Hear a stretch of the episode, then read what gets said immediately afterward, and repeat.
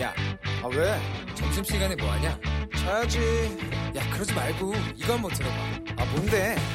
지금 당장 라디오를 켜봐 나른한 오후 깨울 시사 토크쇼 모두가 즐길 수 있고 함께하는 시간 유쾌하고도 신나는 시사 토크쇼 오태훈의 시사본부. 네, KBS 라디오 오태훈의 시사본부 2부 출발하겠습니다. 이 시각 가장 중요한 뉴스들 정리해드리는 시간입니다. 어, 박찬영 기자의 방금 뉴스 KBS 보도본부 박찬영 기자 함께합니다. 어서 오세요. 네, 안녕하세요. 코로나19 상황부터 좀 짚어주시죠. 네, 오늘 새벽 0시 기준입니다. 코로나19 신규 확진자 수가 476명이고요. 이 가운데 네. 93%인 445명이 대구하고 경북 지역에서만 발생했습니다. 전체 누적 확진자 수는 4,212명, 사망자는 밤새 4명이 늘어나서 총 22명이고요. 퇴원한 환자는 31명입니다. 음, 지금까지 우리가 보통 오전, 오후 이렇게 집계를 해서 공식적으로 발표를 했었는데 이제는 0시 기준으로 네. 새롭게 또 바꾼다면서요? 네, 그렇습니다. 0시로 어. 0시 기준으로 해서 보통상은 네. 어, 11시 발표가 있었던 게 이제 0시로 기준이 바, 아, 바뀌어서 음. 0시 기준으로 해서 신규 확진자 수가 그렇게 바뀐 겁니다. 네. 뉴스가 보면은 지역에서도 좀 가끔씩 나오기도 하고 또 여러 질병관리본부 차원에서 나오는 것도 있고 하다 보니까 좀 혼란스럽게 하는데 앞으로는 그럼 0시 발표 기준으로 저희가 좀 진행을 하면 되겠군요. 네, 그리고 이제 일부 뭐 이제 인터넷 언론 같은 데서는 속보 좀 경쟁에 음. 치우쳐서 음. 네. 자꾸 그 뭐 지자체에서 발표하는 것들을 발표를 그 보도를 하는데 음. 저희 KBS는 확진자를 질병관리본부에서 발표한 것만 네. 보도하도록 네. 하겠습니다. 알겠습니다. 지금 그 신천지 관련한 뉴스가 계속 나오고 있습니다. 이 이만희 총회장이라는 사람이 기자회견 연다고요? 오후 3시에 직접 기자회견을 하겠다 이렇게 예. 입장을 밝혔고요. 어. 장소는 경기도 가평군의 평화의 궁전이라고 예. 본인들이 예. 부르는 그런 장소인데 이곳이 그러니까 일종의 별장이라고 보시면 되고요. 음. 그동안 언론들이 이곳 별창에 있거나 아니면 이곳을 거쳐서 어딘가를 돌아다니고 있을 것이다 이렇게 추정되는 기사들을 썼었었는데 네. 어쨌거나 그곳에서 어, 발표를 하고요. 이만희 총회장이 모습을 드러내서 직접적으로 말을 하는 거는 이번이 처음입니다. 음. 이곳은 그동안 보건당국이 건물을 폐쇄했었거든요. 이 관련 예. 시설이기 때문에 그런데 아무래도 보건당국과 협의를 거쳐서 이곳에서 직접 기자회견을 한다고 하니까 어떻게 말을 내놓는지 이제 지켜봐야 하는데요. 신천지 교준 이만희 총회장이 지난달 29일 그 코로나 19 검사 받았다고 네. 신천지 측에서 밝혔었는데 오늘 아침에 검사 결과 음성이다라고 밝혔습니다. 그런데 음. 이 코로나 검사는 예. 아무 병원에서나 그 검사할 수 있는 사항이 아니잖아요. 음. 어느 일정 정도 어, 규, 그런 시설을 갖춰야 되는데 네. 지금 정부에서 알지 못하는 그 검사를 어디서 받았는지 음. 어디서 어떻게 받았는지에 대해서는 일절 언급은 없었습니다. 지금 그 신천지 교회 그 확진자가 아, 늘지 않기 위해서는 네. 어, 이분들한테, 이 교인들한테 안심시킬 수 있게 직접 이만희 총회장이 말을 해주고 음. 적극적으로 검사를 받아달라. 그리고 이제 교인들 말고 본인들이 교인인지 모르는 그 교육생들이 있잖아요. 네. 교육생들한테까지 연락을 해서 검사를 받고 적극적으로 나서달라고 말을 해주는 게 굉장히 중요한데 음. 오늘 오후에 어떤 언급을 할지가 굉장히 주목되는 부분이고요. 혹시나 반대로 이전에 말했던 것처럼 이거는 뭐 절대자 하느님이 어 여러분들한테 거쳐주는 일종의 어떤 어 과정이다 이런 네. 식으로만 말을 해버리면 이분들이 더 숨어버릴 그럴 가능성이 있어서 음. 어떻게 말하는지를 좀 지켜봐야 될 것 같습니다. 이낙연 민주당 공동성대 위원장이 이 신천지에 대해서 오늘 한 가지 요청을 했어요. 뭐냐면 네. 신천지 소유 그 시설이 전국에 있지 않습니까? 네. 이곳 시설들을 활용해서 신천지 교인 중에 이 확진자가 너무 많으니까 음. 그 확진자 중에 경증 환자는 네. 신천지 시설을 이용해서 이곳에서 어, 관찰을 하다가 음. 증상이 심해지면 시중 병원으로 옮기는 게 어떻겠냐라는 거를 제안을 했어요. 왜냐하면 그렇잖아도 지금 병상이 모자라기 때문에 네. 효율적으로 관리하기 위해서 신천지가 그렇게 도움을 주면 좋겠다라는 뜻을 밝혔고요.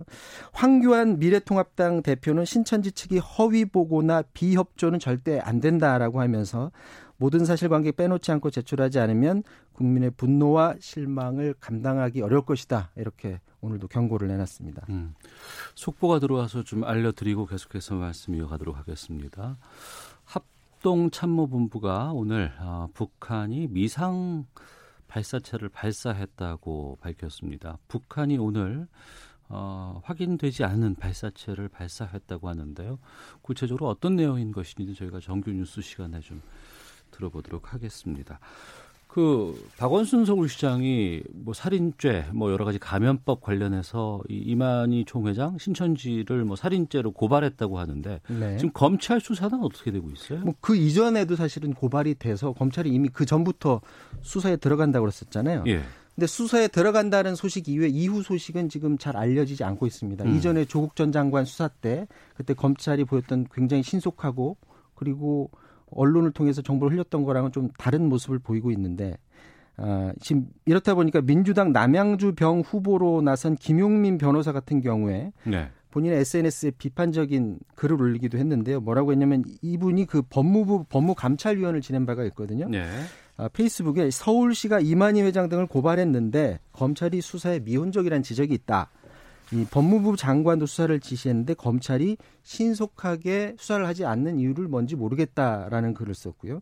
또 정치적 이슈에는 최고 권력자인 것처럼 굴던 검찰이 이럴 때 존재감이 없다는 게 신기할 따름이다 이렇게 음. 말해서 그러니까 조국 전 장관 때 수사와 현재 수사 상황을 좀 비교해서 비난하는 그런 글을 올리기도 했습니다. 네. 마스크는 지금 상황이 어떻습니까?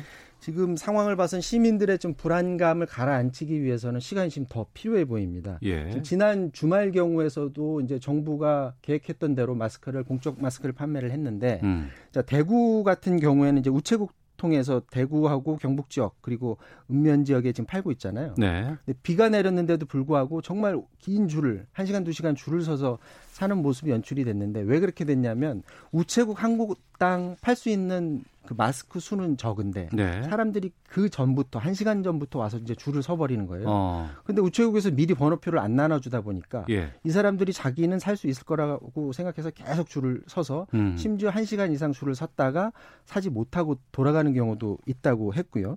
서울 목동 행복한 백화점의 경우에는 네. 지난 금요일까지는 한 시간 두 시간 줄을 섰어야 되는데 음. 지난 주말에 보면 3, 40분 만에 빨리 굉장히 빨리 돌아가서 마스크들을 구매해서들 돌아갔습니다. 네. 근데 네. 한 가지 문제점이 뭐냐면 이분들이 다섯 장을 구매하고 손에 음. 도장을 받고 이제 집으로 귀가하시면 되는데 네. 좀더 사시고 싶어서 음. 도장을 지우고 다시 줄을 서서 또 사서 가시는 분들이 있다 보니까 어. 사야 될 뒷분들이 못 사는 그런 상황도 연출이 됐고요. 지금 공, 공영 쇼핑을 조금 지켜봐야 될 것 같은데 이 노인분들 위해서 전화로만 판매를 하는데 이 전화가 예. 안 됩니다. 지난 어. 주말도 보면 막 100통, 200통씩 했는데도 전화가 안 된다라는 그런 글들이 SNS상에도 굉장히 많았었고요. 예. 그래서 만약에 가능하다면 음. 상당수 물량은 전화로 하되 노인들만 전화로 하도록 하고 일반인들은 좀 일부 물량은 인터넷으로 돌려서 하는 게 좀 더 그런 혼란을 줄일 수 있는 방법이지 않을까 그런 생각을 해봅니다. 오늘도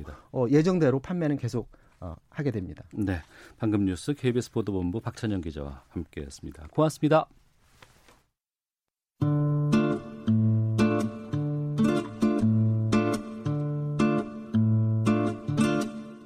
오태훈의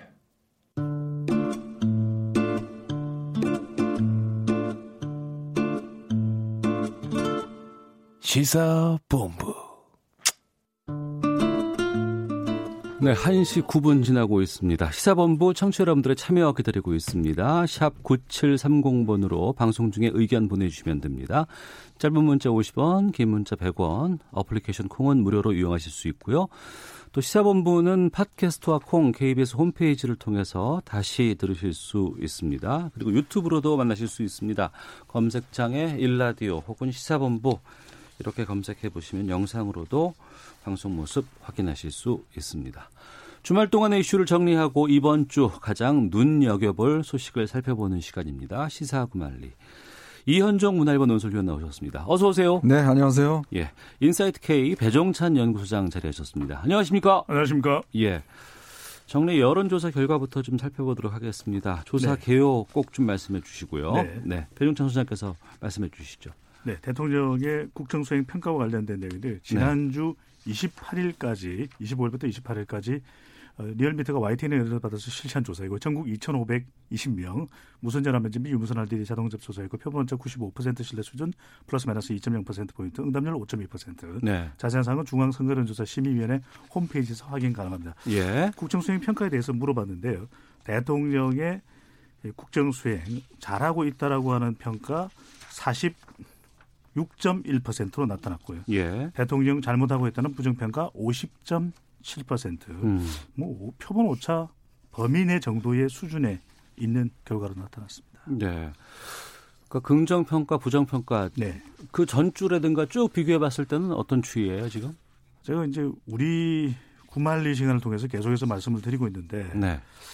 이 문재인 대통령의 독특한 지지율은 거의 일직선입니다. 음. 그러니까 또 이렇게 긍정평가 좀 내려오고 부정평가 올라갔다가 또 다음 조사에서는 또 네. 긍정평가 올라가고 음. 부정평가가 조금 내려오는 음. 계속 시소 현상이 벌어지면서 네. 마치 긍정과 부정의 지지율 그래프가 딱 붙어 있는 음. 이런 일종의 일직선 그래프 네. 이 양상에서 크게 벗어나지는 못하고 있습니다. 음. 이 코로나 19 상황이 어, 계속해서 지금 뭐 뉴스로도 그렇고 확산되고 있는 상황인데 이 지지율의 양상은 어떻게 보세요? 위원장 노설위원. 이게 참 어떤 면에서 보면 조금 여론과 우리가 옆에 듣는 여론과는 뭐 아무래도 이제 이게 정부 대응과 연결시켜 보면요. 네. 어, 그런 건과는 조금 이제 동떨어진 감도 있습니다만은 어쨌거나 어, 특히 이제 아마 이런 코로나19 사태가 계속되면서 결국 지지층들이 또 결집하는 효과도 있을 거예요. 음. 아무래도 이제 이번 선거도 앞서 있고 하기 때문에 특히 이제 여러 가지 대구 경북 지역의 민심이나 또 마스크 민심 이런 것들이 이제 작용하면서 여론이 좋지 않다 보니까 아무래도 이제 대통령 지지하는 그룹에서는 적극적으로 또 결집하는 현상들 이것들이 네. 이제 맞물려 있는 상황이기 때문에 음. 아마 저는 이런 결과가 나오지 않나 싶은데 뭐 어쨌거나 이제 선거가 이제 뭐 50일도 채 남지 않았지 않습니까? 그렇죠. 남았기 네. 때문에 이것이 이제 정당 득표, 정당 지지도와 연결이 되고 음. 또 이게 하나 선거의 중요한 쟁점이 될 것 같아요. 지금 네. 뭐 사실은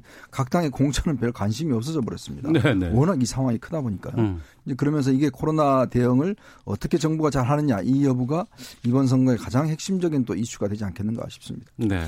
대통령 지지율의 독특한 양상을 제가 말씀드렸지 않습니까? 예. 그러니까 역대 대통령은 국정 수행 그러면 국정 수행에 대한 약간의 평가가 뒤따릅니다. 음. 그러니까 경제나 북한이나 또는 공공개혁 대통령의 공약이나 네네. 네. 문재인 대통령 지지율의 가장 큰 특징은 역대 이런 지지율은 없어요. 어. 그러니까 문재인 대통령 지지율 특징은 지지층과 지지하지 않는 층이 예. 극단적으로 엇갈리는 어. 양쪽이 수, 공고하게 딱 하나가 있군요. 네, 예, 예. 그래서 예. 거의 움직이질 않습니다. 어. 그러니까 지금 코로나 19 관련된 정부의 대응, 네. 정부의 대응에 대해서는 비판적 일지라도 음. 문재인 대통령의 국정 수행에 대해서 부정적으로 평가되냐 그건 아니라는 겁니다. 음. 그러니까 역대 대통령과 상당히 다른 지지층과 지지층이 아닌 쪽이 아주 반으로 딱 나누어지는 네. 그런 독특한 성격이 있는 거죠. 그게 이제 장점일 수도 있고 단점일 수도 있고 상당히 많은 것들을 내포할 수 있지 않을까 싶어요. 네. 예, 예. 네. 알겠습니다. 정당 지지율도 좀 살펴보도록 하겠습니다. 아무래도 그동안은 여러 가지 뭐 통합 작업이라든가 뭐 이런 것들이 많아서 네. 이름도 좀 쉽지 않았었는데 이제는 좀 정착이 돼가고 있어요. 대진표는 짜진 것 같습니다. 네. 정당 지지율 어떻게 나왔습니까? 직전 조사와 아주 큰 변화는 없습니다. 더불어민주당은 41%, 예. 그다음에 미래통합당이 31%로 약 10% 포인트 격차 있고요. 네. 정의당의 지지율이 계속 낮은 수준에서 벗어나지 못하고 있습니다. 4.3%. 네. 그리고 민생당이 4.1%. 음. 그러니까 민생당의 지지율이 국민의당보다도 높게 나타났어요. 네. 물론 이게 뭐 아주 낮은 수치에서의 오르락 내리락 하고 있는 결과이기 때문에 이걸 당장에 더 높다라고 보기는 힘들겠지만 음. 국민의당이 1.7%, 우리공화당 1.6% 나타났는데 무당층이 조금 늘어났습니다. 네. 그런 현상은 물론 이제 자동응답 조사와 전화 직접 면접 조사의 무당층의 비율은 상당한 차이가 있습니다. 어. 그건 이제 조사 방법의 차이도 있을 텐데 예. 무당층이 조금 늘어났다라는 것은 지금 총선에 대한 관심도 떨어지고 있고 어. 또 한편으로는 정치권 전반에 대한 비판과 혐오도 네. 있는 것으로 보입니다. 예.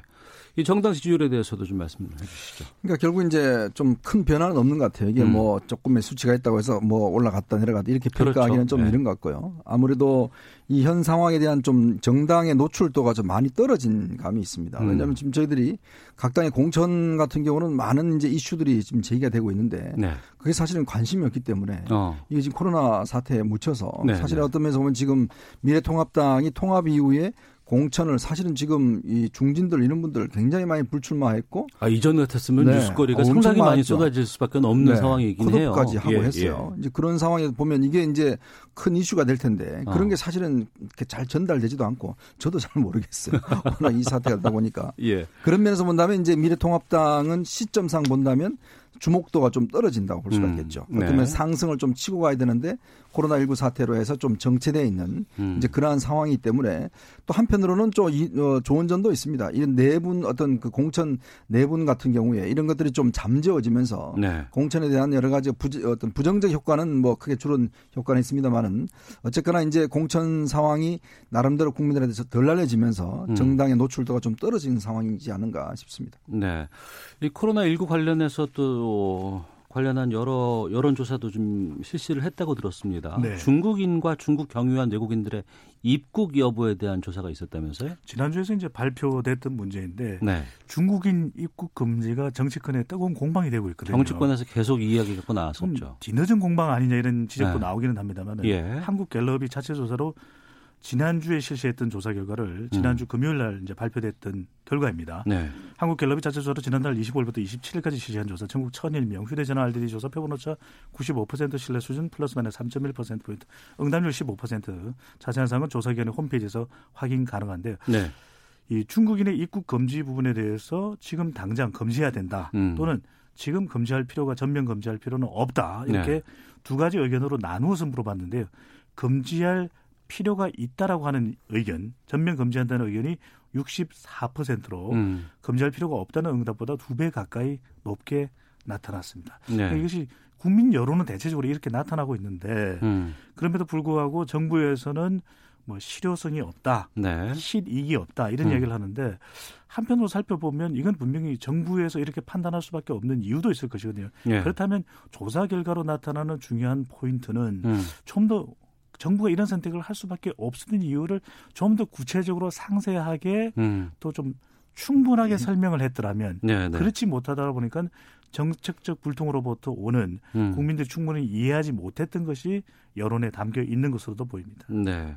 여론조사 뭐 질문이라든가 문학이라든가 이런 것들이 또 좀 상당히 좀 많은 작용을 하잖아요. 그럴 수 있습니다. 어. 이 결과에 대해서는 이현정 논설위원께서는 어떻게 보십니까? 이제 아무래도 국민들 입장에서 지난번 여야 대표와 문재인 대통령 회동에서 문 대통령이 우리가 입국 차단을 하면 우리가 보복을 당할 수 있다. 음. 이런 이유를 들이댔는데 지금 오늘 통계를 보니까 거의 한 80여 개국 이상이 지금 우리나라를 아예 차단을 한다든지 네. 아니면 네. 가면 또 14일 동안 격리를 한다든지 그런 조치를 취하고 있어요. 자, 그런 상황에서 이게 지금 외교적 실익을 지금 따질 땐가라는 음. 측면이 있는 것이고 또 하나는 지금 이 중국이나 이런 데서 하는 행동을 보면 실제 좀 우리가 이해할 수 없을 만큼 굉장히 우리 국민들의 수모를 겪은 만큼 강하게 하고 있지 않습니까? 지금 베트남 같은 경우 보면 비행기가 가던 중에 그냥 되돌아오는 경우도 있었고요. 그러면서 우리 외교부에 대한 비판들이 있는 것인데 저는 이것도 어떤 면에서 보면 굉장히 정치적인 문제라고 봅니다. 네. 즉 어떤 면 국민들의 지금 우리의 국격, 즉 예를 들어서 정말 우리 국민들의 자존심을 상당히 상하게 하는 문제잖아요. 음. 그렇다면 이 문제에 대해서 정부가 좀 뭔가 이 국민들의 어떤 자존심을 좀 회복할 수 있는 조치들 이런 것들을 해야 되는데 그냥 외교 문제다. 그리고 또 실익이 뭐 지금 같은서는 처음에는 모르겠지만 지력은 실익이 없다. 이렇게 대통령이 이야기를 했는데 그러면 처음에는 왜 안 했는지 왜 안 했고 지금 와서는 이제 실익이 없다라고 이야기를 하는데 이제 그런 부분에 대한 이해가 국민들한테는 선뜻 와닿지 않는 거거든요. 네. 그러면 본다면 저는 아마 이거는 다른 걸 넘어서 실익을 넘어서 국민들 자존심과도 좀 관련된 문제입니다. 음. 어떤 면에서 이런 문제는 좀 정치적으로 해결해야 될 그런 저는 차원도 있다고 봅니다. 네. 배종찬 소장께서는 네. 이 분석에 대해서는 어떤 입장이세요? 저는 이제 정부의 또 입장이 있는 것이죠. 또 음. 정부가 그렇게 할 수밖에 없었던 속 사정도 있을 것입니다. 왜냐하면 외교라는 것은 눈에 보이는 것만이 다가 아니다라는 문재인 대통령의 이야기도 있었거든요. 예. 그렇다면 이제 여기서 중요한 건 그런 것 같습니다. 최근에도 정부가 좋은 평가를 받고 있는 가운데서도 점수를 뭐 까먹는 부분은 주로 바른 부분이거든요. 음. 그러니까 이럴 때일수록 정책적 소통을 조금 더 잘할 필요가 있다. 왜냐하면 네. 입국 금지를 못하게 되는 정부의 배경이 있거든요. 최근에 청와대에서 설명했던 부분을 좀 더 조기에 음. 더좀 충분하게 설명을 하는 정책적 소통을 했더라면 이럴 수밖에 없는 거 아니냐. 그다음 우리가 차근차근 단계를 밟아 나가자. 이 단계가 단계가 되면 이런 조치를 우리가 취할 수밖에 없다. 이것을 국민들에게 이런 민감한 시기에서 좀 더 정책적 소통을 잘했더라면 이해하는 국민들도 상당히 늘었을 텐데 그 설명이 없다 보니까 여기에는 국민들로부터도 좀 부정적인 기류가 있는 것으로 보입니다. 알겠습니다. 여론조사가 또 있습니다. 하나 더 네. 확인하고 가겠습니다. 신천지 교단에 대한 여론조사가 있었다고요? 네. 완전 오늘 여론조사 여론조사 그냥 총망라해서 소개해 드리는 것 같은데 예, 예. 신천지 압수수색 여부 지금 압수수색에 대해서 네, 도마에 예, 예. 올라와 있는데 이분에 대해서 리얼미터가 CBS의 의뢰를 받아서 지난 28일 전국 501명 무선전화 면접 유무선 RDT 자동응답 조사했고요. 표본오차 95% 신뢰 수준 플러스 마이너스 4.4%포인트 응답률 5.2%. 2% 자세한 조사 기관의 홈페이지에서 확인 가능합니다. 최근에도 명단이 누락됐다, 정확하지 못했다 이런 얘기를 들으면서 지금 이만희 총 회장의 기자회견까지도 예정되고 있는 마당에 음. 신천지 모든 국민들의 관심이 쏠, 쏠려 있는 상황입니다. 네. 압수수색 어떻게 해야 되느냐, 어. 얼마나 공감하는지 여부를 물어봤더니 86.2% 거의 예. 10명 중 9명 가까이가 어. 공감하는 의견으로 나타났습니다. 압도적입니다. 예. 그 이렇게 되면 이제 향후 수사가 어떻게 전개될까 여기에도 이제 많은 국민들의 이목이 좀 쏠릴 수밖에 없지 않나 싶은데 검찰 쪽이 좀 영향을 받겠어요? 그렇죠. 아무래도 이제 검찰의 수사라는 것도 사실 뭐 법률적인 측면도 있겠지만 또 국민 여론이라는 측면도 있는 것이거든요. 예. 최근에 아마 이제 검찰과 어, 보건복지부가 협의를 하는 상황에서 보면 일단 이제 현재는 일단 신천지 교인들을 제대로 와서 좀 이렇게 검사받게 하는 게 제일 중요하다. 음. 그러면서 본다면 뭐 강제적인 어떤 이런 것들이 오히려 어, 밑으로 숨어버릴 가능성이 있다. 지금도 사실 한 천여 명 정도 되는 사람들이 연락이 안 되고 있다 하거든요. 예. 그렇다면 이분들이 예를 들어서 그냥 일반적 사회생활을 해버리면 만약 음. 감염자가 상당히 문제가 될 수가 있기 때문에 아마 검찰과 보건복지부는 이제 그러한 차원에서 이제 한 것 같고요. 그리고 이제 이만희 총 회장이라든지 어떤 신천지 교단에 대한 수사는 현재 이제 검찰이 배당을 해놓은 상황입니다. 네. 그리고 특히 이제 서울시에서 이제 이만희 회장을 뭐 살인죄로 지금 이제 고소를 했는데 제가 볼 때는 이게 살인죄 대항진인지 이건 또 논란이 있을 수 있습니다. 음. 어쨌거나 이 부분에 대한 이제 아마 검찰의 어떤 사법권 이거에 대한 이제 국민적 여론은 충분히 있는 것 같아요. 네. 그렇지만 우리가 이제 하나의 또 간과해야 되지 말아야 될 게 예전에 이제 세월호 때 구원파에 대한 게 있었지 않습니까? 예. 그러니까 결국 수사라는 게 어떤 면에서 보면 뭐 국민 여론도 있지만 음. 또 법률적인 부분도 있거든요. 그러니까 어쩌면 서 보면 과하게 할 경우에 나중에 여러 가지 어떤 종교의 자유 침해라든지 이런 논란도 있을 수가 있기 때문에 네. 아마 이 부분에 대한 검찰 수사는 어, 상당히 뭐 어떤 국민적 여론도 감안하지만 그러나 음. 또 법리적으로 이게 어떤 지나침이 없게끔 아마 그 하는 것도 중요할 것 같습니다. 네. 그 국민 여론이 싸늘한데 앞서 음. 이제 이현종 의원께서도 지난 세월호 사고 때에 그때의 상황을 이야기를 해주시는데 정말 중요한 게 신천지 측의 태도입니다. 네. 국민 분도는 지금 하늘을 찌르고 있거든요. 그게 음. 사실입니다. 예, 예. 하지만 이제 특정 종교에 대해서 옳고 그름을 판단하는 게 아니잖아요. 음. 그렇다면 지금 대구 경북에서 확진자가 늘어날수록 우리 국민들도 공포심이 더 커지는 것이고 네. 외국에서 우리를 볼 때도 계속해서 경고, 심각 이렇게 우리 이미지 자체도 위상 자체도 상당히 악화될 수밖에 없는 만큼 음. 이만희 총회장을 비롯해서 사실 공개적으로 네. 적극적인 협조, 협조 미래 없는 예, 정도의 예, 협조를 예. 통해서 국민들이 더 이상 공포심이 확산되지 않도록 신천지 측의 태도에 정말 달려 있습니다. 음, 알겠습니다. 시사구만리 이현종 문화일보 논설위원 배종찬 인사이트 K 연구소장과 함께하고 있는데요. 마스크 수급 문제와 관련해 문재인 대통령이 직접 문제를 해결할 수 있는 모든 대책을 최우선으로 강구하라라는 지시를 내렸습니다. 하지만 지금 현장에서는 마스크 구하기가 정말 쉽지 않은 상황이라고 해요. 또 줄도 네. 많이 서 있다고 하고 두 분은 마스크 지금 어떻게 확보하고 계시는지 궁금하네요. 먼저 말씀드리면은 마스크 네. 사기가 너무나 힘들어서 어. 가족들이 총동원이 돼서 마트에 가도 못 사는 상황이거든요. 네. 그리고 특히 이제 가장 심각한 경우가 지금 대구 경북입니다. 왜 음. 너나 할 것 없이 지금 마스크를 써야 되겠다고 생각하는 사람이 다른 지역도 물론이죠. 네. 하지만 대구 경북이 더 심각한 상황인데 정부의 여러 가지 어려움도 있다고 보여집니다. 이 일각에서는 지금 마스크를 생산하는 업체들이 기존의 계약도 있고 음. 또 생산을 하고 난 이후에 워낙 좀 시급한 곳으로 먼저 보내다 보니까 또 수급이 딸린다 이런 이야기도 하는데 이때 가장 중요한 게 역시 여론은 소통에 민감하거든요. 네. 그다음 좀 정확한 정보를 주었더라면 음. 왜냐하면 지금 서울과 뭐 수도권의 우체국에서는 못 산다는 이야기가 나와요. 예. 그러면 그런 좀 정확한 정보를 통해서 어디에서는 언제부터 살 수 있고 어느 정도 수량이 갖춰져 있으니까 염려하지 말아라든지 음. 이런 좀 안내가 되면 좋을 텐데 그러다 보니까 우리 국민들이 모두 다 우왕좌왕 200m, 300m 줄을 서는 경우가 있는데 저는 이럴 때일수록 좀 정확한 정보, KBS 방송 좀 들어서 정확한 정보를 통해서 구매에 나서는 그런 좀 지혜가 필요해 보입니다. 네, 이현정 노소위원께서는 제가 지금 이제 방송 오면서도 하나라마트를 옆에서 이제 지나쳐 보니까요. 지금 아침부터 벌써 줄을 엄청나게 서 계시더라고요. 어. 그러니까 또 특히 이제 연세 드신 분들께서 이렇게 서 계시면 예. 이렇게 또 따닥따닥 붙여 있잖아요. 음. 지금 이게 사실은 우리가 이번 그 코로나 19 같은 경우는 최소한 2미터 정도 뛰어라고 이야기를 하는데 네. 이제 그런 식으로 한 3, 4시간 서 계시면 이게 참 문제가 될 수도 있고 음. 정말 이게 그 아, 그거에 주저앉아 계시는 분이 어, 날씨도 차가운데 도대체 이렇게까지 해야 되나라는 지금 이 이야기가 많이 나오지 않습니까? 예. 그러니까 사실은 제가 볼 때는 문 대통령 어제도 이 저 기획재정부 장관하고 시각처장을 불러서 모든 방법을 강구해라 이야기를 했는데 아니 뭐 그거야 뭐 방법을 강구하라는 이야기 이상 뭐 어떻게 하겠습니까? 음. 이게 사실은 저는 첫 번째 패착은 뭐냐면 정부가 시장 경제 논리를 전무나 몰랐다는 거죠. 어. 왜냐하면 이분들이 뭐 만드는 업체분들이 뭐 지시하면 만들어내는 분들이 아니지 않습니까? 음. 이게 다 사기업이고 네. 이분들 같은 경우도 이미 몇 달 전부터 중국하고 다 계약을 맞춰서 음. 거기에 따라서 돈도 받고 이게 만약에 했는데 만약에 그거 안 가면 이게 어쩌면 이행 불이행에 대한 이제 손해배상을 청구를 받아야 되거든요. 네. 그럼 회사 문 닫을 수도 있어요. 음. 자 그것을 생각하지도 않고 그냥 가서 무조건 내놔라 그러면 이거는 말이 안 되는 것이죠. 그러면 이 사태가 이미 12월 달부터 진행이 됐지 않습니까? 그럼 정부로서는 그러면 식약처 같은 데서 그럼 이 상황을 충분히 예측할 수가 있잖아요. 음. 그러면 제작업체에 가서 미리 어떤 알아보고 상황을 파악해보고 그 정확한 사실을 대통령한테 보고를 해야 되는데 문제는 대통령 앞에서는 아 곧 됩니다 라고 보고를 하고 돌아서니까 직원들한테 물어보니까 아직 안 됩니다. 음. 그러니까 또 대통령이 또 지시하게 만들고 네. 정말 이거는요. 저 어. 밑에 있는 참모들이나 장관들이 대통령 잘못 모시고 있는 거예요. 대통령 앞에 정확한 이야기를 해야 됩니다. 그러니까 대통령 말이 실현이 안 되게끔 해야 되는데 자꾸 대통령 말이 실현이 되게 하면 신뢰도가 떨어져요.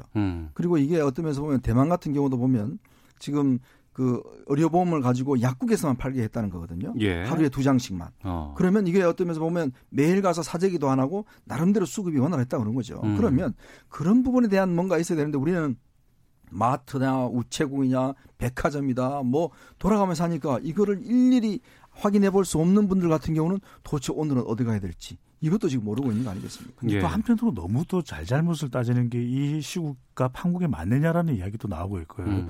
또 정부가 할 수 있는 역할도 있지만 좀 충분히 할 수 없는 상황도 발생을 하는 것이거든요. 예. 이때 정, 정말 중요한 것은 추가 생산. 왜냐하면 이게 하루 이틀 또 일주일 내에 끝날 일이 아니라 또 앞으로 또 황사 때문에라도 마스크는 더 필요하거든요. 예. 그렇다면 기술력이 우리가 충분하기 때문에 추가 생산도 가능하다고 그래요. 그러면 음. 지금 당장 추가 생산 계획을 좀 세워가지고 앞으로 충분히 공부, 공급할 수 있는 부분을 좀 어, 방안을 강구하는 것도 필요하고 또 하나는 예. 불량 양심입니다. 음. 정부만 탓할 일이 아닌 것이 지금 유토정, 유통 질서를 교란시킨 사람들이 누구예요? 좀 한몫 보겠다는 사람들 아닙니까? 예. 이 사람들도 철저하게 반성을 하고 너무 단속이 힘들다고 그러거든요. 음. 저는 신고를 통해서라도 철저하게 가려내야 된다. 불량 양심. 그리고 우리 국민들도 조금 지혜를 모을 필요가 있는 것이 이럴 때 다 94, 90 필트 KF 쓸 수 없는 거거든요. 그럼 면 마스크를 좀 더 지혜롭게 좀 삶아서 빨아서 이렇게 좀 사용하는 법도 생각해볼 필요가 지혜를 모아야 됩니다. 알겠습니다. 마스크 관련해서는 지금 문자가 계속 들어오고 있는데 3815님 대구입니다. 마스크 판매 동사무소에서 교환권 나눠주고 이걸 가지고 가면 구입할 수 있게 하는 건 어떨까요? 아. 목요일부터 오늘까지 한 장도 구입하지 못했습니다. 온 식구 동원해도 안 되네요.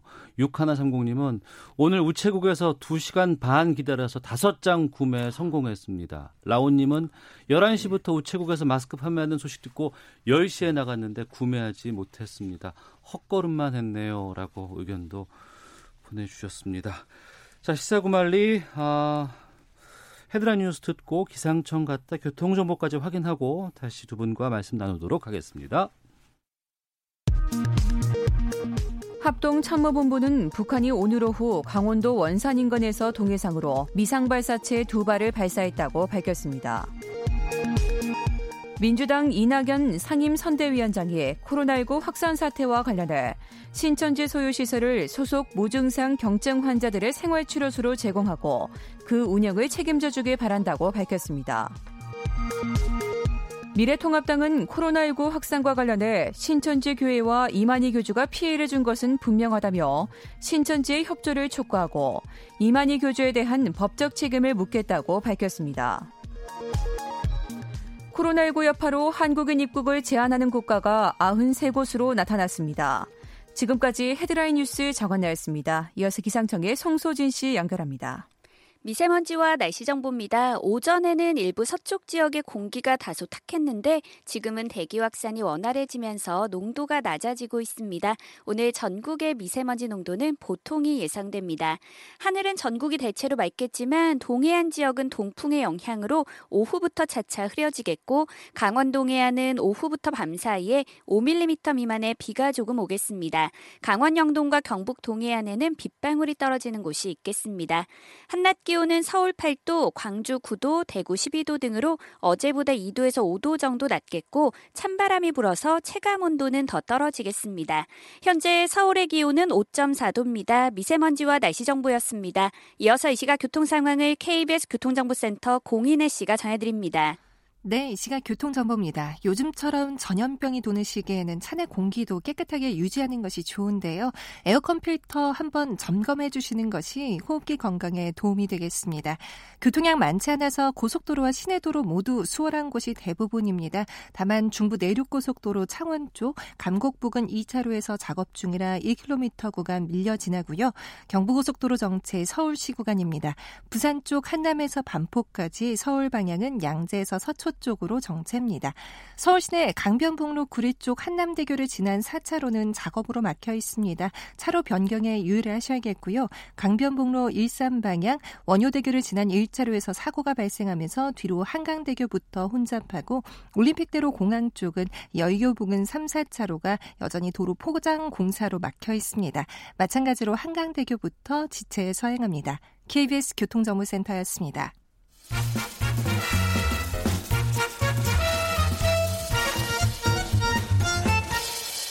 오태훈의 시사 본부. 네, 시사구만리 이현종 문화일보 논설위원 배종찬 인사이트 K 연구소장과 함께하고 있습니다.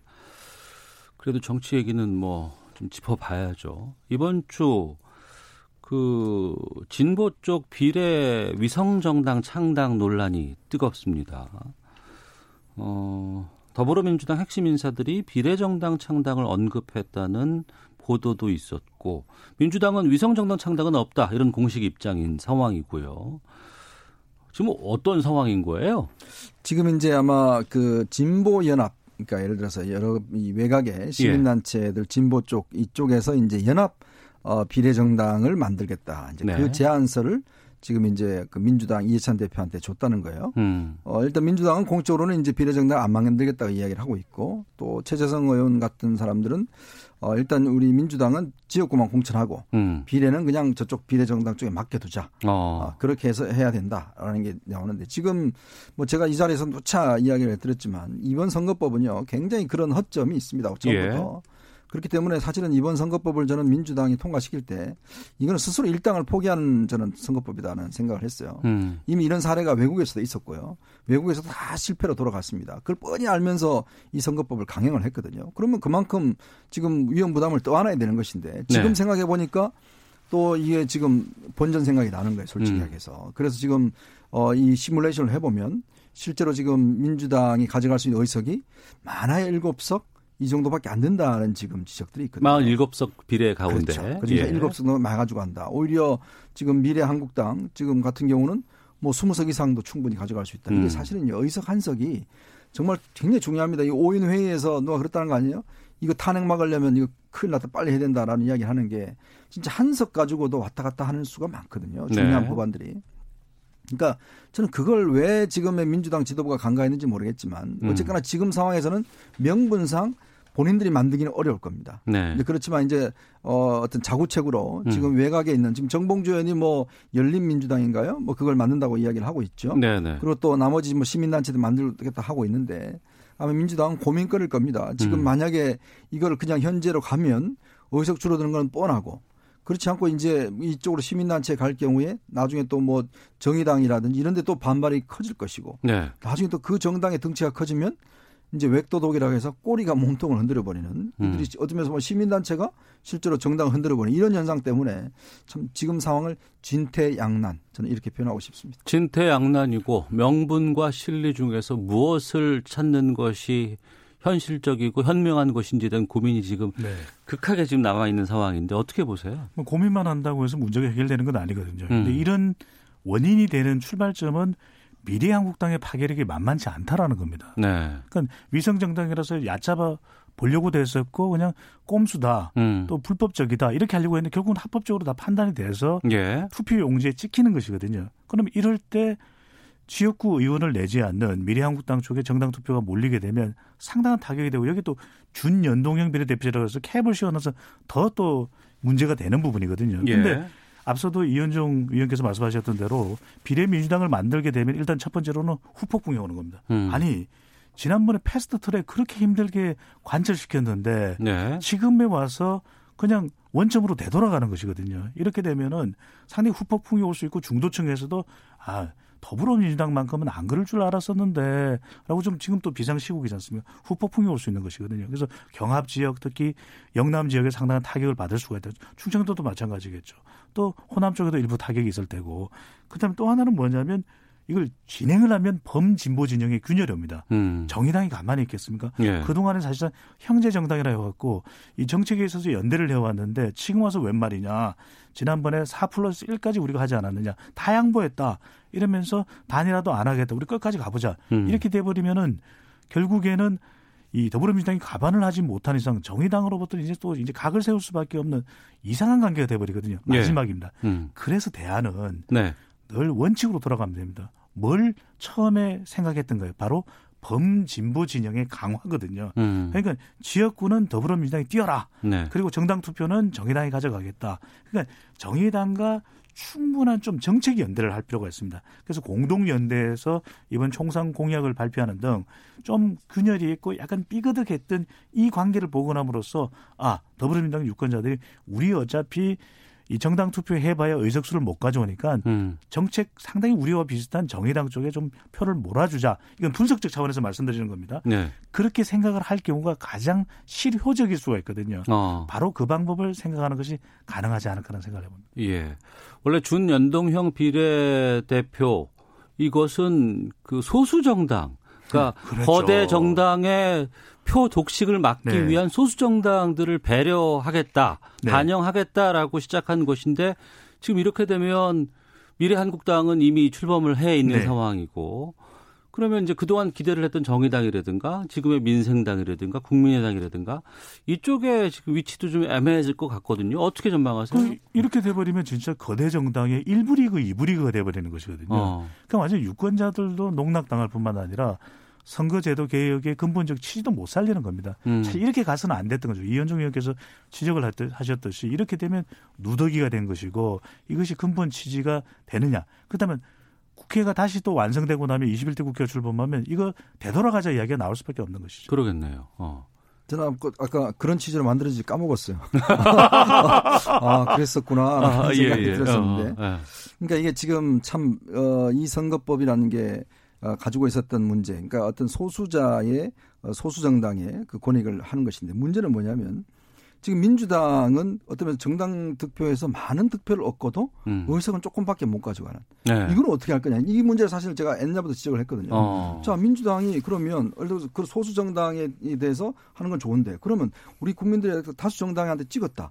그럼 그 표는 음. 그건 날라가 버리는 거예요. 예. 이제 그런 효과가 이 선거법의 가장 큰 맹점이라고 음. 지적을 했었는데, 그러니까 최상의 선거법은 없습니다. 어떤 면에서 보면 그렇겠죠, 뭐. 그 그렇지만 이제 현재 대통령제 하에서 음. 어떤 선거법이 최대한의 어떤 의견을 수렴할 것인가 이렇게 이제 고민을 했어야 되는데 본인들 다섯 명도 그 토론을 했지만 아 그때 공수처법 때문에 어쩔 수 없었다라고 이야기를 하고 있지 않습니까? 그러니까 결국은 정략적으로 이게 지금 선거법을 통과시켜 놓으니 이게 지금 수습이 안 되는 것이고 음. 이러다 보니까 지금 뭐 이렇게 벌어진 것이 그렇다고 해서 정의당한테 배송천 소장 말씀하신 대로 음. 많이 주면 아마 이제 정의당이 1등 하려고 그럴걸요. 왜냐하면 이게 소수 정당이란 게 뭐 통과시켜 놓으면 큰 정당들 등치는 있지만 결국 이 캐스팅 보트는 어디 가지 있습니까? 그렇죠. 3당, 뭐 4당 이런 쪽에서 다뭐 쥐고 있겠죠. 정책 발표하면 아 우리는 반대예요. 그러면 끝이에요. 음. 누구 임명하라 아 우리는 반대요. 그러면 끝이에요. 그럼 집권 여당이 아무것도 움직일 수가 없어요. 그 딜레마예요. 음. 그래서 지금 어, 이 나오는 이야기가 결국 이제 진보연합 정당을 만들어서 뭘 하자 뭐 여러 가지 이야기 나오는데 어쩌겠습니까? 지금 상황에서는 그냥 정면으로 부딪히는 방법밖에 없죠. 그 음. 업보 아니겠습니까? 뭐 본인들이 만들어 놓은 선거법인데 네. 지금 상황에서는 결국 국민들한테 호소하고 자 이럴 수밖에 없었습니다라고 하고 지역구에서 많이 얻을 수 있도록 어. 그렇게 하는 전 방법 위에는 없다고 봅니다. 연합 정당 이건 어떻게 될 거라고 보세요?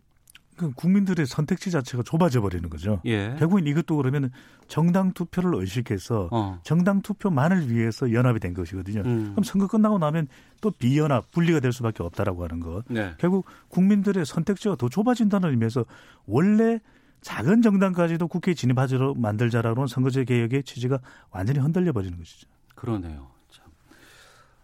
50일도 채 남지 않았지만 변수는 계속해서 지금 남아 있는 이런 상황인 것 같습니다. 그런데 국민만 좀 보고 가면 좋겠습니다. 지금 음. 정치권이 이 비상시국에 좀 정신 차려야 된다는 이야기 나옵니다. 알겠습니다. 시사구만리 마치도록 하겠습니다. 이현종 문화일보 논설위원 배종찬 인사이트 K 연구소장과 함께했습니다. 두 분 말씀 고맙습니다. 네, 감사합니다. 감사합니다.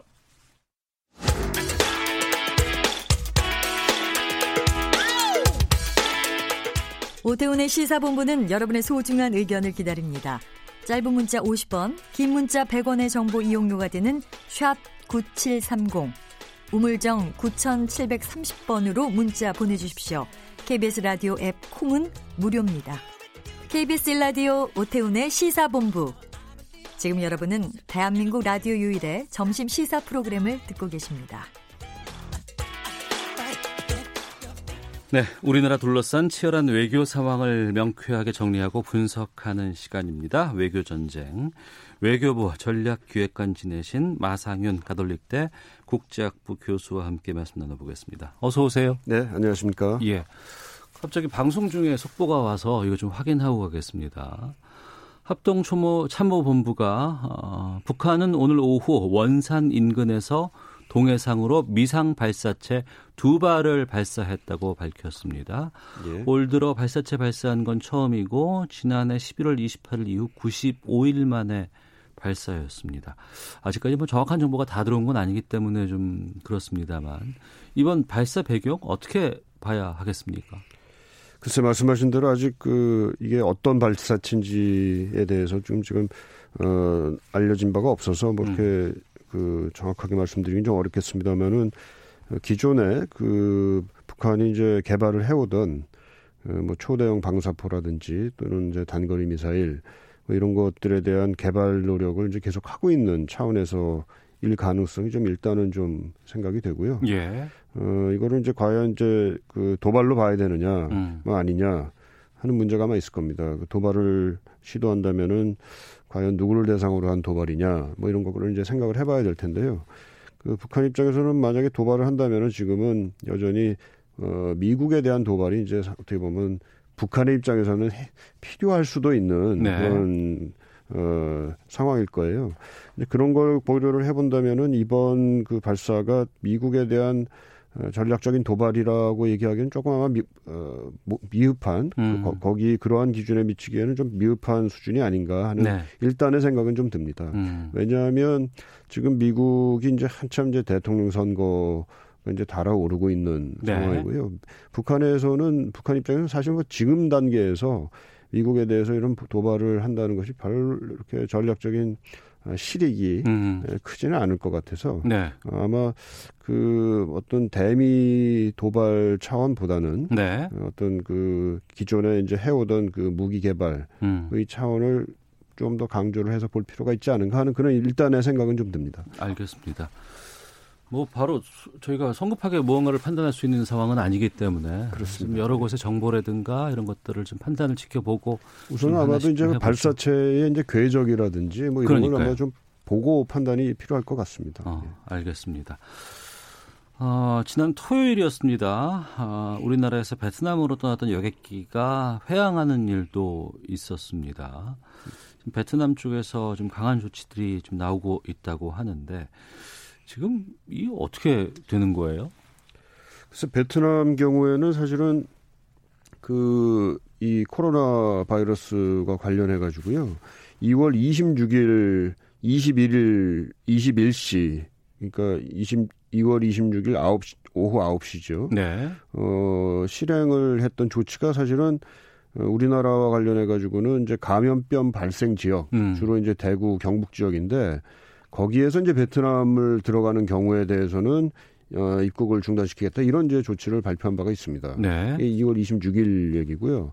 근데 거기에 대해서 우리 강경화 장관이 베트남의 그 부총리 겸 외무장관과 통화를 해서 음. 어, 이 조치가 좀 과하지 않느냐 하는 그런 대한 그 어, 뭐랄까요 그 불만 제기도 했고요. 네. 그랬는데 갑자기 지난 토요일 오, 오후 오전이죠. 그 우리 비행기가 어 이제 베트남에 들어갔는데 이제 그거를 회항시키는 음. 그런 일이 있었습니다. 그거는 아마도 그 29일에 네.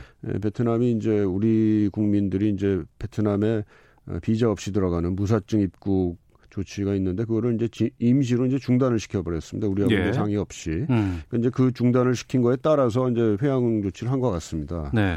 어, 그러니까 어떻게 보면은 우리 그 여행객들 입장에서는 그 조치가 제대로 그 전에 취해진 조치에 따라서 보게 되면은 어, 충분히 이제 입국이 가능한 상태에서 이제 여행을 간 거였는데 음. 그거를 이제 베트남이 이제 그 제대로 된 그 사전 통보라든지 네. 어, 그런 상의 없이 음. 어, 그런 좀 조치를 어, 입국 제한 조 입국 중단 조치를 취한 셈이 되겠습니다. 네. 최근 들어서 베트남으로 여행 가는 사람들이 엄청나게 많이 늘었어요. 그렇습니다. 또 베... 지역도 뭐 다양한 곳으로 여행도 많이 다니고. 맞습니다. 또 우리와 상당히 좀 교류가 많은 나라였거든요, 베트남이. 근데 이번 조치는 좀, 좀 놀랍다 싶을 정도인 것 같은데. 그렇습니다. 뭐 우리가 지금 그 신남방 정책이라는 거를 적극적으로 이제 우리 정부가 시행을 하고 민간에 있어서도 베트남과의 경제 교류라든지 뭐 문화 관광 교육 교류가 굉장히 활발하죠. 네. 어, 그런 차원에서 보게 되면은 베트남의 이번 조치는 어, 저희로서는 조금 어, 의외이기도 하고 또 한편으로는 좀 당황스럽기도 한 그런 조치가 아닌가 생각됩니다. 음.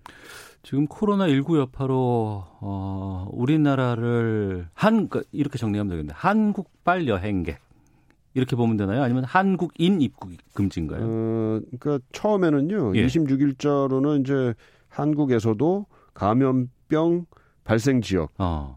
이제 제한이 돼 있었습니다. 예. 입국을 그 어, 중단시키는 조치가 음. 그러다가 이제 우리나라 국, 국민들에 대한 그 사증 발급을 이제 임시 중단을 했으니까 음. 그 사실상 이제 미리 사증을 받아놓지 않는 경우면은 좀 들어가기가 어려운 상황이 된 거죠. 네. 지금 한국인 입국 제한하는 국가가 93곳이라고 하네요. 또 한국 발 입국을 전면 금지하거나 일정 기간 막는 지역은 36곳이고 입국 절차를 강화한 곳은 중국, 타이완, 인도 등을 포함해 57곳으로 계속 늘고 있다고 합니다. 네. 이 상황은 우리가 어떻게 이해를 해야 될까요? 참 영향도 좀 클 것 같고 좀 음, 걱정이 되기도 하고. 그렇습니다. 이게 저 우리 국민들의 경제 활동이라든지 뭐 기타 어 외국과의 교류와 관련된 그 여러 그 일상의 그 활동들이 있기 때문에 음. 이것에 이제 이제 그 피해나 이제 불편이 초래되는 상황이기 때문에 상당히 이제 중요한 문제라고 생각을 합니다. 우리 네. 외교 당국에 있어서도. 예. 그런데 이제 그 오늘 아침에 그 외교부에서 그 홈페이지에 올려놓은 그 조치 현황 코로나 19 관련 한국발 입국자에 대한 조치 현황 그래가지고 이제 그 입국 금지 조치라든지 또는 음. 입국 절차 강화 조치를 취하고 있는 나라들에 대한 그 명단과 그 조치의 내용들이 이제 쭉 한 아홉 페이지 열 페이지에 걸쳐가지고 이제 나와 있는 문서를 쭉 좀 한번 살펴보면은요. 예. 좀 특별한 그 뭐 이렇게 특별히 이렇게 그 명기가 돼 있지는 않습니다만은 입국 금지 조치를 취한다든지 하는 또는 이제 제한 조치를 취하는 나라들의 에, 대체로는 좀 아마도 이제 자체적인 방역 능력에 대한 좀 우려가 큰 나라들이라든지 음. 또 아니면은 조금 그 자유무역이라든지 또는 자유민주주의라든지 이런 차원에서의 에, 그좀 거리가 좀 먼 나라들 어. 좀 대체로 이제 나타나는 특성을 좀 보이고 있는 것 같습니다. 어. 좀일그좀 정치한 분석은 좀 나중에 좀 따라야겠지만요. 예. 우리한테 지금 입국 금지 조치 또는 이제 제한 관련된 그 조치를 취하는 나라들은 음. 대체로 그러한 나라들이다라는 생각을 일단은 좀 하게 되는 것 같습니다. 그러니까 방역 상황이 그렇게 썩 좋은 상황이 아니기 때문에 거기에 대한 자신감이 좀 떨어지는 나라들 어. 또는 그 어, 정부의 형태가 예. 어, 좀 권위주의에 가깝다든지 음. 따라서 이제 국민들에 대한 그 어, 뭐랄까요 좀 어, 음, 글쎄요 그 국민들의 그 자유로운 음. 그 이동이라든지 또는 그 의사 표현이라든지 하는 것을 조금 제한하는 그런 나라들의 경우에 그러한 그 규범을 조금 덜 존중하는 나라들의 경우에 음. 이러한 그 조치들을 취하고 있다라는 좀 그런 패턴이 좀 읽히게 돼 있습니다. 네. 중요한 것은 이제 미국의 이제 판단이라든가 조치입니다. 대구를 미국은 현재 여행 금지 지역으로 대구를 이제 특정해서 지정을 했고 한국 자체에 대한 여행 정보는 지금 3단계 여행 재고 이렇게 지금 유지하고 있는 상황으로 보이는데 어, 이 미국 상황은 어떻게 보세요? 글쎄 그 아마도 미국에서도 이제 그 코로나 바이러스가 조금씩 이제 퍼지는 듯한 이제 기미가 있는 것 같아요. 네. 어, 이제 미국의 조치는 그 아마도 그 일단은 그 입국 제한을 그 강조하기보다는 음. 입국을 어느 정도 이제 통제를 하더라도 그것이 그 자체의 바, 그 쿼런틴이라고 그러죠. 뭐 봉쇄라 그럴까요? 하는데 강조점을 두기보다는 그런 걸 통해서 미국이 어, 이 코로나 바이러스가 퍼졌을 경우에 대비하기 위한 네. 그러니까 자신들의 그 여러 가지 물자라든지 음. 또 방역 능력이라든지 이런 것을 어, 뭐 말하자면 비축하고 거기에 준비하기 위한 기간을 좀 버는 시간을 버는 걸로 이제 삼고 있는 것 같습니다. 네. 그렇기 때문에 그러한 준비가 어느 정도 돼 있느냐에 따라 가지고 음. 어, 우리에 대한 그 뭐 조치의 성격도 좀 바뀔 수가 있는데요. 네. 기본적으로 봐서는 미국이 그 자유로운 그, 인, 그 인구의 이동이라든지 이런 것을 크게 그 어, 뭐랄까요, 그, 거기에 반하는 음. 행동을 하려는 그런 그 국가는 아닌 걸로 일단은 우리가 판단해야 되지 않을까 싶습니다. 물론, 그, 미국 자체로서 판단하기에 한국으로부터의 입국 제한이 그 자신들의 그 시간을 버는 데 있어 갖고 준비 능력을 강화하는 그런 시간을 버는 데 있어 갖고 어 굉장히 필요하다 음. 한다면 뭐 그런 조치를 취할 수도 있겠습니다만 네. 뭐 일단은 그런 가능성은 최대한 뒤로 미루려는 그런 노력을 하지 않을까 이렇게 예상을 해봅니다. 예. 주말 사이 뉴스를 보면 해외에서 그 우리 구, 국민들에게 대하는 것에 대한 어, 보도가 상당히 많이 나왔습니다. 베트남에서 어쩌대더라, 뭐 중국에서 격리가 됐대더라, 네. 시설이 어땠대더라 하고 하는데 이런 상황에서 좀 냉정하게 우리가 판단을 해봐야 될 게 외교부가 어떤 일을 할 수 있을지 궁금하기도 하고 네, 또 앞에 잠깐 말씀을 드렸습니다마는 그 외교가 뭐 국가 안보 관련된 일을 어, 또 중요한 분야로 하고 있습니다만은 그에 못지않게 이제 우리 국민이나 기업들이 네. 경제 활동을 하고 또 어, 해외에서의 안전을 보, 어, 어, 지키고 하는 음. 데 있어서도 굉장히 큰 비중을 두고 어, 일을 하고 있습니다. 그렇기 때문에 어, 이번 사태에 대해서 아마도 우리 외교 당국이 이제 큰그 어, 경각심을 가지고 음. 어, 대응을 하고 있다고 보고요.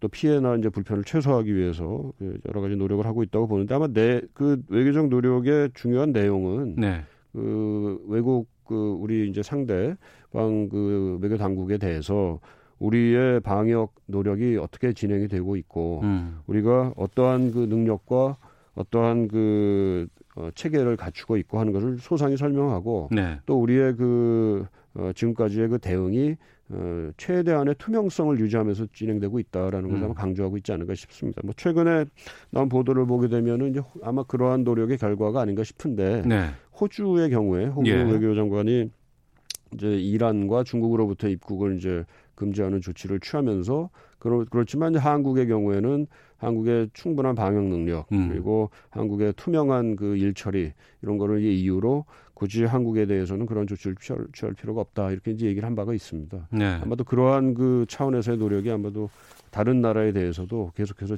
어, 기울여지지 않, 않겠는가 이렇게 생각합니다. 음. 가톨릭대 국제학부 마상현 교수와 함께 말씀 나누고 있습니다. 외교 전쟁 하나 좀 더 보겠습니다. 짧게 좀 보죠. 미국과 아프가니스탄 무장 조직 탈레반 18년여에 걸친 무력 충돌을 종식하는 합의가 타결됐다는 소식이 전해졌어요. 이건 어떤 거예요, 이게? 예, 그러니까 어, 미국이 이제 아프간에서 탈레반을 상대로 해서 전쟁을 벌인 게 이제 9.11 사태가 터지고 바로 직후였습니다. 네. 그러니까 2001년 10월인데요. 음. 그때부터 이제 전쟁이 시작이 돼 가지고 지금까지 이제 어, 완전히 종식이 안 되고 어, 있었던 겁니다. 이제 이제 어, 그러다가 어, 뭐 어떻게 보면은 어, 테러 대테러 전쟁의 차원에서 이제 아프간에서 전쟁이 시작이 됐는데 탈레반과 예. 그런데 이제 그, 그 이후에 이라크로 또 전쟁이 음. 예, 벌어지고 하면서 사실은 미국 입장에서는 탈, 그 아프간에서의 전쟁이 지금까지 계속 해야 될 필요가 있는가 하는 그런 그 피로감이 굉장히 고조가 되어 왔었습니다. 특히 예. 어, 미국 트럼프 대통령은 이미 그 지난 대통령 선거에서 음. 어, 아프간이나 이런 불필요한 전쟁에서 빨리 빠져나와야 되겠다라는 얘기를 해왔었었고요. 예. 그러던 차에서 이제 노력이 탈레반과의 협상이 이제 어느 정도 진행이 됐고 음. 그런 차원에서 이번에 그 어, 탈레반과의 그 협상이 진행이 됐습니다. 타결이 됐습니다. 이번에 그 포인트는 이게 탈레반과의 협상이고요. 예. 그 아프간 정부군 정부와의 협상은 아니었던 게또 음. 한편으로 좀 어, 중요한 포인트가 되겠습니다. 알겠습니다. 자 외교 전쟁 지금까지 가톨릭대 국제학부 마상현 교수와 함께 말씀 나눠봤습니다. 오늘 말씀 고맙습니다. 네, 고맙습니다. 예. 오태훈의 시사본부 여기서 인사를 드리겠습니다. 내일 오후 12시 20분에 다시 인사드리도록 하겠습니다. 내일 뵙겠습니다. 안녕히 계십시오.